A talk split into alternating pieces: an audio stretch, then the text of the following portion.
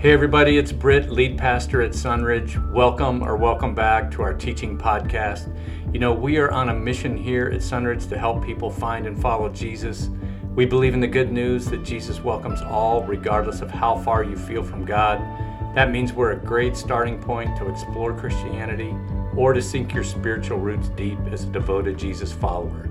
If you'd like to know more about us, just check out our website at sunridgechurch.org and of course, we'd love to have you drop in anytime for a visit to learn and worship along with us. And now, here's our teaching for this week. You can be seated. I think we should just say amen and go home. Because, um, man, I can't follow that. This is going to be a big letdown. But hold on, because there's going to be a whole bunch of cuteness up here at the end. And uh, in the meantime, just enjoy my mustache. So, um, I know uh, it's a guy thing, but um, uh, if you're, if you're uh, joining us here, whether you're on campus or online, I just want to say welcome or welcome back. And if you're a guest with us today, I know there are many parents here today to see their grandkids or their children uh, sing at the end of the service. I just want to welcome you as well. If you don't know me, my name's Britt. I serve the church here as the lead pastor, and there's no better Sunday for you to have come as a guest to Sunridge if you're interested in who Sunridge is and what we're all about. Immediately following our service, we have a, a meet and greet. We call it Welcome to Sunridge. It's just we, uh, we just like to say hello to you. We don't have any big agenda, just to tell you a little bit about our church and learn about you. It's in the last room on your left as you exit our main hallway. So I'd love, I'd love to have you there. I know it's kind of scary to go meet the pastor, but uh, most of our folks can tell you I'm just a regular guy. Some days I'm really regular, and, uh, you know, so come on. Um, so, anyway, I'd, lo- I'd love to meet you guys. You know, this is Palm Sunday. It's a day in the church calendar that marks the beginning of Holy Week, which we've been talking about. And it's a tradition that is focused on the last week of Jesus' life, from his entry into the city of Jerusalem, his suffering, his execution on the cross, and of course, the celebration of his resurrection. And the roots of Holy Week can be traced to a, a very early time in Christianity. In fact, uh, there's a fourth century ancient text that was discovered uh, that, that talks about pilgr- uh, Christians making a pilgrimage to Jerusalem um, to reenact Holy Week. And uh, that was in the fourth century. So by the year 300, a Holy Week kind of practice was already beginning. And as you can see, if you have notes, this is not a fill in the blank thing, but there are really five days of observance in Holy Week. There's Palm Sunday, which that's what this is. It marks the day that Jesus entered the city of Jerusalem and began Holy Week. There's Maundy, Thursday, which Maundy comes from the Latin, which means command, because Jesus, after he washed the uh, disciples' feet, he said, I give a new command to you, that you love one another. And that's why some traditions, uh, on Maundy, Thursday, they wash one another's feet. Then there's Good Friday, which is there to remember the crucifixion of Jesus. And I know that if you're, if you're not familiar with that tradition or church, calling the crucifixion of Jesus a Good Friday is it's kind of weird. Um, and, but I would say that although it's horrific, it is good. It's very good. It's supremely good because through his death, Jesus took on our sin, allowing himself as a Son of God to hang on the cross on our behalf, and it was his death that made our, the good news possible to us. By the way, we have a Good Friday service this Friday. It's at 7 p.m., and our doors open at 6 p.m. Uh, for you to observe the Stations of the Cross. Then there's Holy Saturday, which marks the hours Jesus spent in the tomb. So remember, after the trauma of Friday, the disciples awoke to the ongoing reality that Jesus was indeed dead. And they're afraid for their lives. They were full of doubt. If you read the Gospels, they were despondent and without hope, and some appear to even have abandoned their faith. And that's why when you read the account of the resurrection, you only find women disciples at the tomb on Sunday morning. And even when they go to the men to tell them about the resurrection of Jesus, the men are reluctant to even believe the women. And Holy Saturday is observed by uh, silence and abstinence. And then, last but not least, is Easter Sunday, a celebration of the resurrection of Jesus. And Sunridge at Easter, uh, on Easter, or Easter at Sunridge this year, is, uh, we're going to be celebrating at 8.30 and 10. And I'm going to give you, uh, on Easter, I'm going to try to talk you out of becoming a Christian, about, about even being a Christian. I want to talk about all the reasons you shouldn't become a Christian and then maybe I might talk a little bit about the one reason why you should. So invite your friends and family. But it all starts with Palm Sunday. So, what is Palm Sunday all about? It's an amazing event in the Bible, celebrated by millions, ridiculed by some, and misunderstood by many. All four Gospels uh, have a record of Jesus' entrance into the city of Jerusalem. You can find it in Matthew 21, Mark 11, Luke 19, and of course, as Amanda read in John 12. And you should read them all just to see the, the variances, the difference, the different perspectives that the authors of the Gospels, what different things that they saw from their vantage point. obviously, today we're going to be looking at John's rendition, but referring to some of the others, and I'm going to put any new passage up on the screens for you to see. Do you realize that from the passage that Amanda just read, from John 12. The entire rest of the book of John is all about Holy Week. It, it just captures the last week of Jesus' life. So, why is Palm Sunday such a big deal to us? Well, number one, it was the first time Jesus had visited Jerusalem since the beginning of his public ministry. It's obvious when you read the accounts in the gospel that Jesus had become pretty well known. There were those who had seen him, in other words, eyewitnesses of his miracles. Many of them are followers and believers now. In verse 17 of John 12, the crowd that was with him when he called Lazarus from the womb. These are the people that were with him. And they saw this happen. But then there were also those who had only heard of him, never having seen his miracles. In verse 18, many people, because they had heard that he had perform, performed this sign, went out to meet them. So, where did they hear about Jesus? They heard about him from his followers, for sure, because they would naturally talked about Jesus. But there are even those who wouldn't be considered believers, or probably had only kind of heard about Jesus and knew that this was going to be a significant event because he's a new rabbi on the scene. Over the last three years, he's been performing miracles, even raising the dead. In his teaching, he champions the causes of the poor, the marginalized, women. He's, he's revolutionary in that way. And his teaching seems to be engaging and compassionate and subversive to the Pharisees. And so wildly popular with the people, just regular people, especially the unreligious people. I love what Andy Stanley says. He says that people that were nothing like Jesus liked Jesus. So everyone knew, everyone knew that it was a huge thing that this rabbi was coming to this most holy of cities, home to the Jewish temple and the heart of the Jewish faith. So Palm Sunday was a big deal because of the talk about Jesus. But it was also a big deal because it was Passover. At Passover, the city of Jerusalem is buzzing with people who have all come to celebrate this most celebrated event in Jewish history literally thousands of people pilgrims, pilgrim, pilgrimed to uh, Jerusalem at that time. And the streets are just filled with the energy of all those people.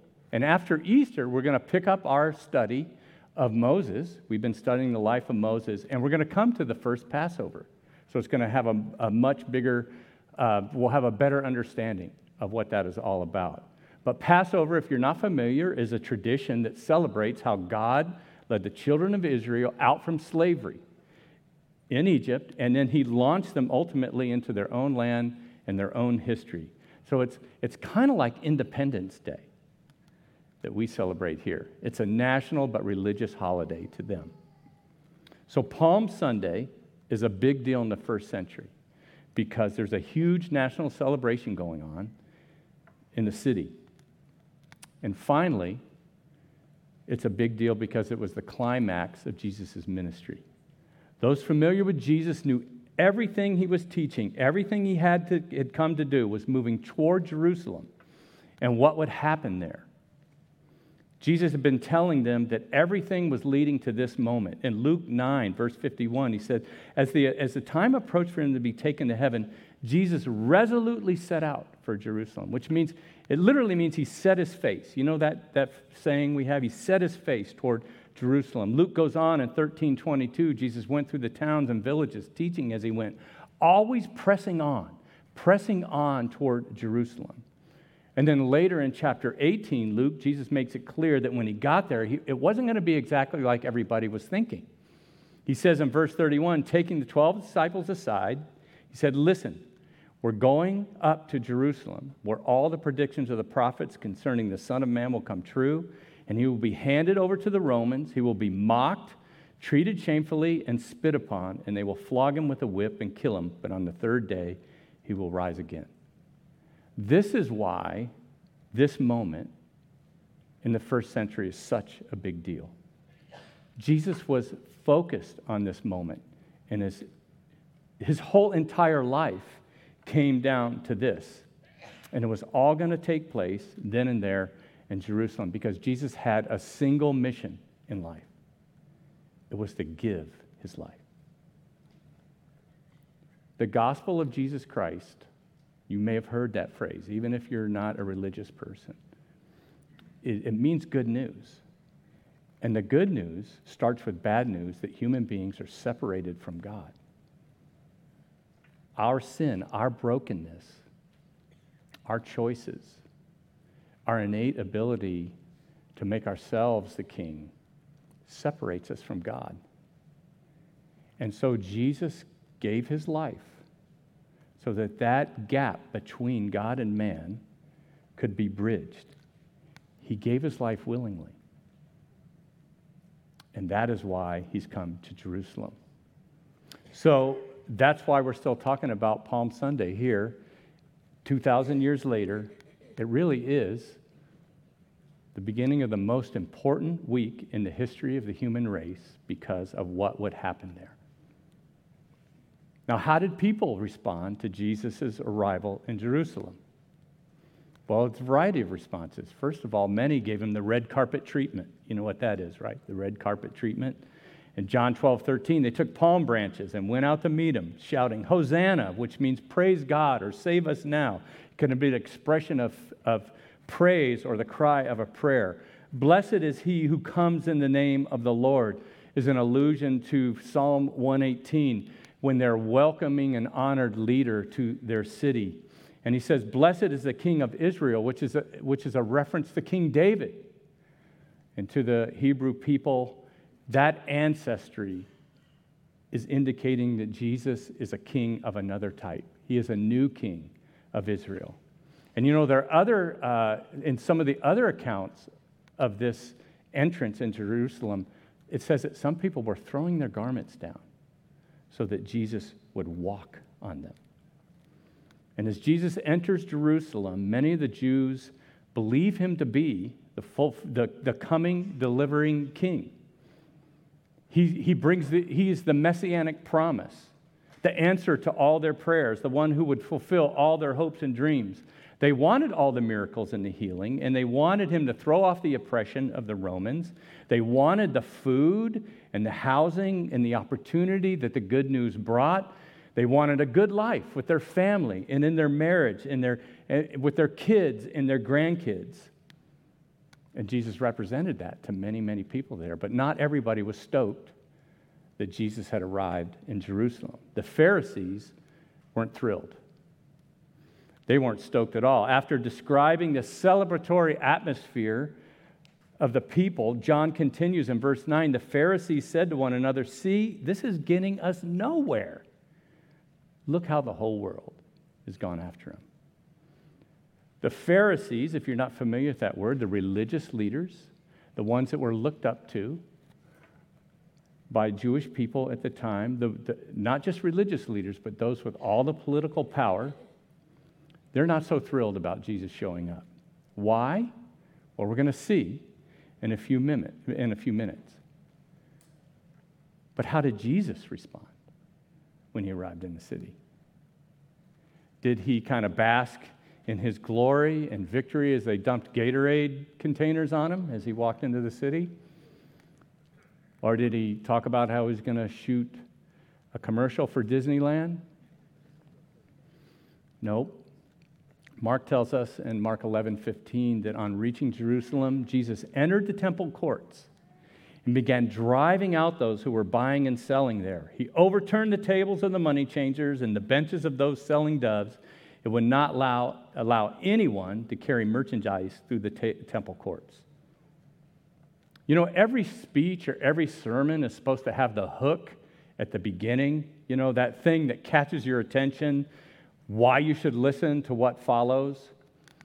And some of you have uh, either been amazed at or confronted by some of my introductory remarks of sermons to get your attention. I've done the sledge-o-matic. I brought a recliner chair up here as an object lesson. I've showed videos of penguins. I had a tug of war one time on the stage, all to engage you and cause you to lean forward to what I'm about to say. And Jesus flipped over tables, he drove people out, and he blocked people from coming back in. Not what you'd expect, right? Talk about a parade killer. What if I did that? And then after, after Jesus' introduction to what he's about to do, he teaches. And does he say, well, let that be an object lesson to you of how you should not behave? No, he doubles down. And Mark continues in verse 17, and he taught them, and he said, Is it not written, My house will be called a house of prayer for all nations, but you have made it a den of robbers? How do you think that played? Could he have been more confrontational? In verse 18, Mark continues The chief priests and the teachers of the law heard this and began looking for a way to kill him. Have you ever felt that way about one of my messages? because they feared him. And as Amanda read earlier, because they saw the whole crowd was amazed at his teaching. So in this moment, things get real. This is intense. So, why is Jesus stirring up so much controversy at this nice religious event? Why is he being so difficult? He's doing it because the temple is the center of worship for Israel. It's a sacred place. The temple was first built in Jerusalem by Solomon, if you're familiar with your Old Testament, and then was reconstructed during the time of Haggai and later expanded by King Herod. And we'll see soon, as we go through our study with Moses, that it starts off as a tent, or your Bible might call it the tabernacle. And then d- during Jesus' day, the temple was a place where you came to worship God. That's where you came to contact God, to be close to Him. And people would bring their sacrifices, and they would confess sin there, and they would leave cleansed and forgiven. And Jesus enters this place, overturning tables and giving a temple message like they never heard before. And they needed it. Why? Well, as people came to Jerusalem for Passover, they needed animals uh, that met the qualifications for the sacrifices that were part of their religious observances. But because many of them had come from so far, they couldn't bring animals with them. So there were animals there to purchase. It was kind of like a cottage industry that arose out of that need. And I, and I imagine for all the right reasons at first. These vendors were there to sell animals for sacrifice, so think kind of like a swap meet.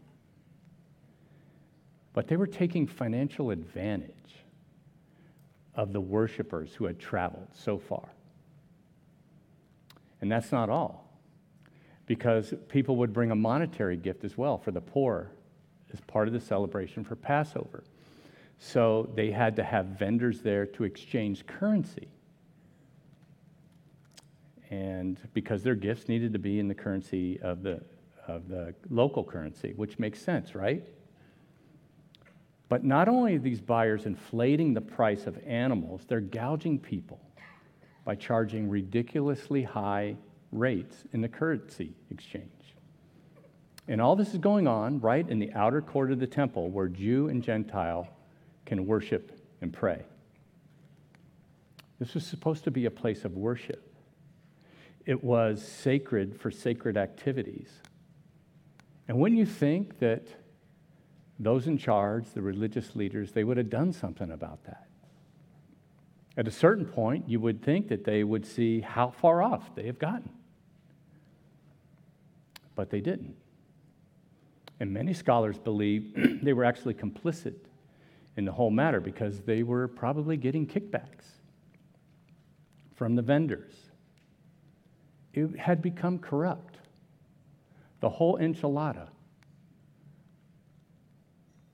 And evidently, it had just felt normal to everyone there, to the vendors, to the worshipers, to the spiritual leaders. And you say, how could that ever happen? How could, how could that happen? Really easy. And you know, it doesn't take long before something like that gets justified. It becomes normal. And it feels good. It, even, it might even feel right. But to Jesus, the entire affair made a mockery of what was supposed to happen in the temple. And um, before God and those who had come to worship him. So, how did Jesus respond? By making it clear that their religion was contaminated.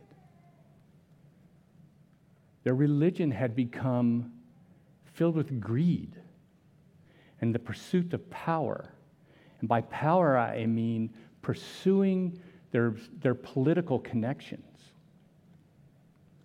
and hedging it. Their religion had turned into a show.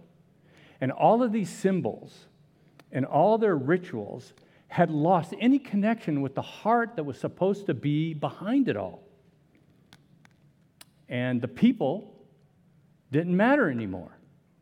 There's no conscience in the people that are imposing this. They, they seem to have no conscience as to what they're doing to their own people. Passover was a holy event and supposed to be a celebration of how God had rescued the Jewish people from Egypt, how he had protected them from death, freed them from slavery, and brought them into a place of promise where they could flourish. But their religion had gone totally off the rails. It had become the worst of what it could be. And that's about as far as I want to go in the text. And if you're, if you're a Sunridger, you know that usually in uh, my little talks, if you want to call them sermons or messages, or you might have another word for them, I don't know. I always ask, what about you and me? What does this mean to you and me in 2023 in the Temecula Valley. You know, when Jesus overturned the tables in the temple and said that God's house is to be a place of prayer for all nations, but they had made it into a den of robbers, he was saying that our focus, our intention, must remain pure and uncontaminated. Now, I know that we're not inviting Jesus into our city today, and we're not inviting him into a temple. But let's ask ourselves what does it mean if we're going to invite Jesus into our church? What is it, or into my life, or into the place that I work, or into my home? Well, if we're going to do that, I have three ideas. I'm a preacher, three ideas that I want to share with you as we kind of talk about how this applies to you and me. If we're going to invite Jesus in, then number one, we must invite the real Jesus in. The real Jesus. People who shouted Hosanna at Jesus' arrival to the city just a few days later, you know, are shouting, Crucify him. Why? Well, because they got bamboozled by other people and because they discovered some things about Jesus that didn't sit well with them.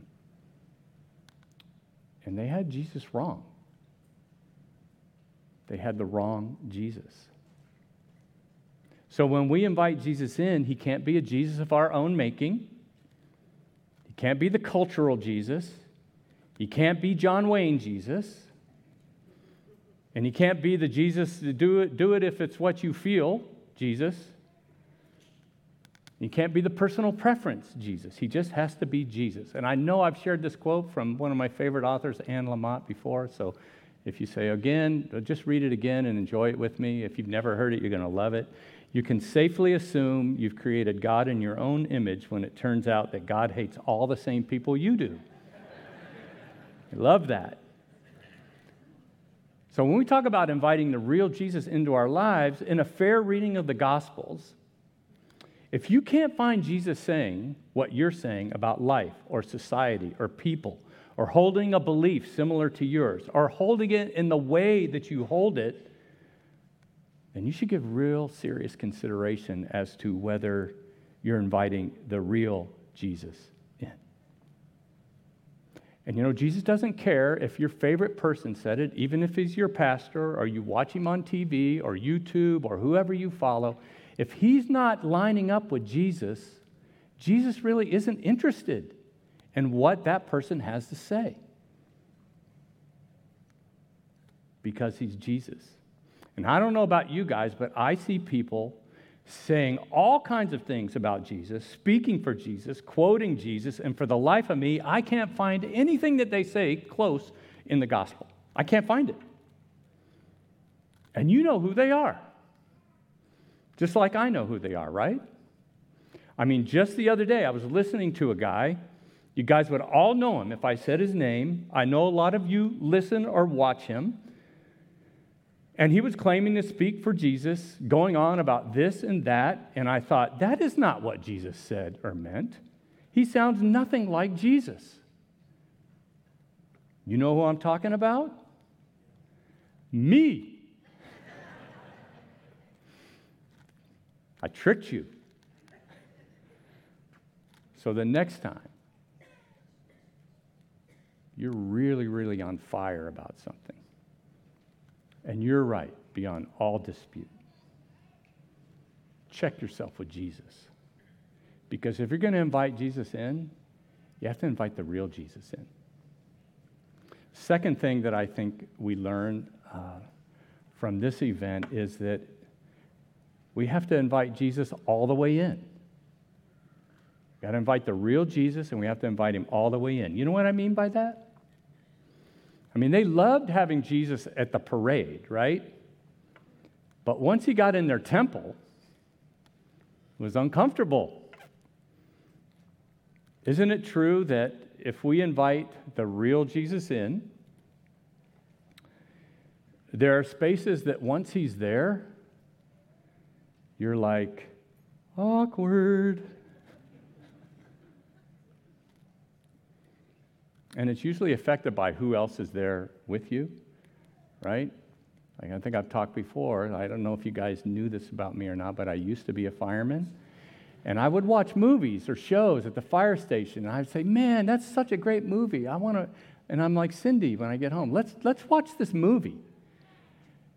And it's one thing to sit there with a bunch of firefighters and watch it, and it's another thing to sit there with your wife, who's like the fourth part of the Trinity, and you're like, oh, I didn't remember that was in there.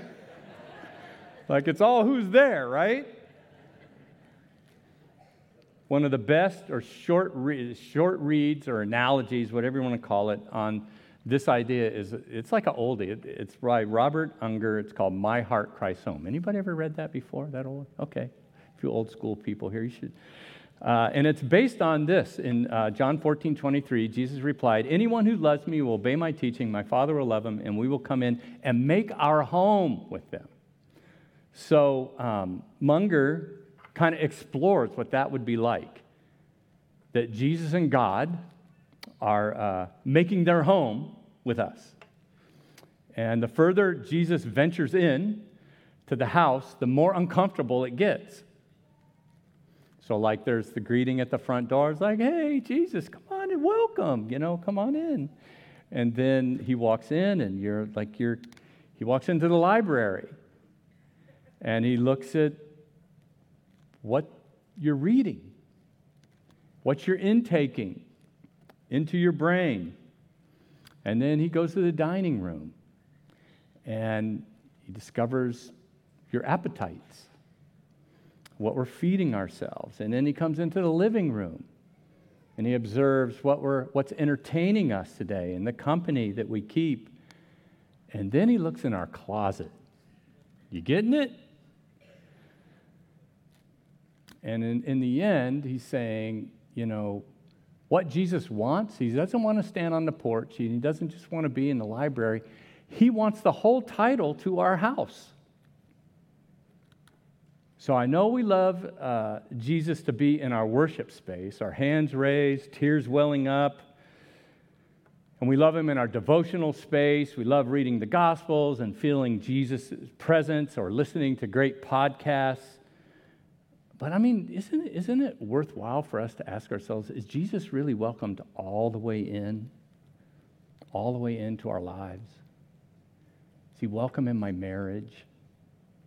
Is he welcome in my family, in my home? Or if he showed up, would the kids ask, like, who's that guy? Is he welcome in my bank account? Is he welcome in my browser history? Is he welcome in our conversations about people when they're not there? Is he welcome when we express our values or how we express or the choices that we make? If we're going to invite Jesus in, we have to invite the real Jesus in. We have to invite him all the way in. And last, if we're going to invite Jesus in, we must tenaciously guard the purity of our faith, which is kind of like that's kind of like a summation of everything that I'm talking about right now. We have to be ruthless about this. Ruthless in preventing the contamination of our faith. You see, they had allowed their most religious symbols, their most symbolic religious celebration, to load up with all these things that did, that, it did not enhance their experience. Many of them were actually in contrast and conflict to the whole point of the matter.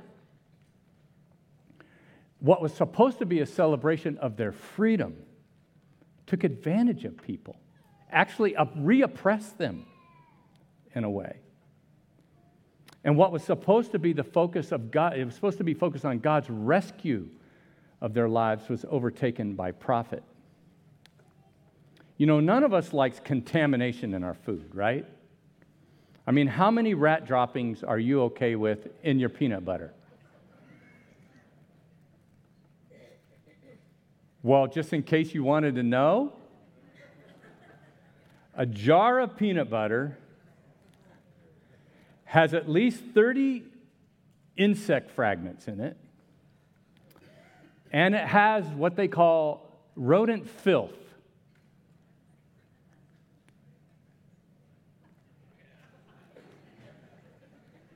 So you can interpret that. Um, so when you make your peanut butter and jelly sandwich, um, they estimate that you are eating at least eight insect fragments and some rodent filth.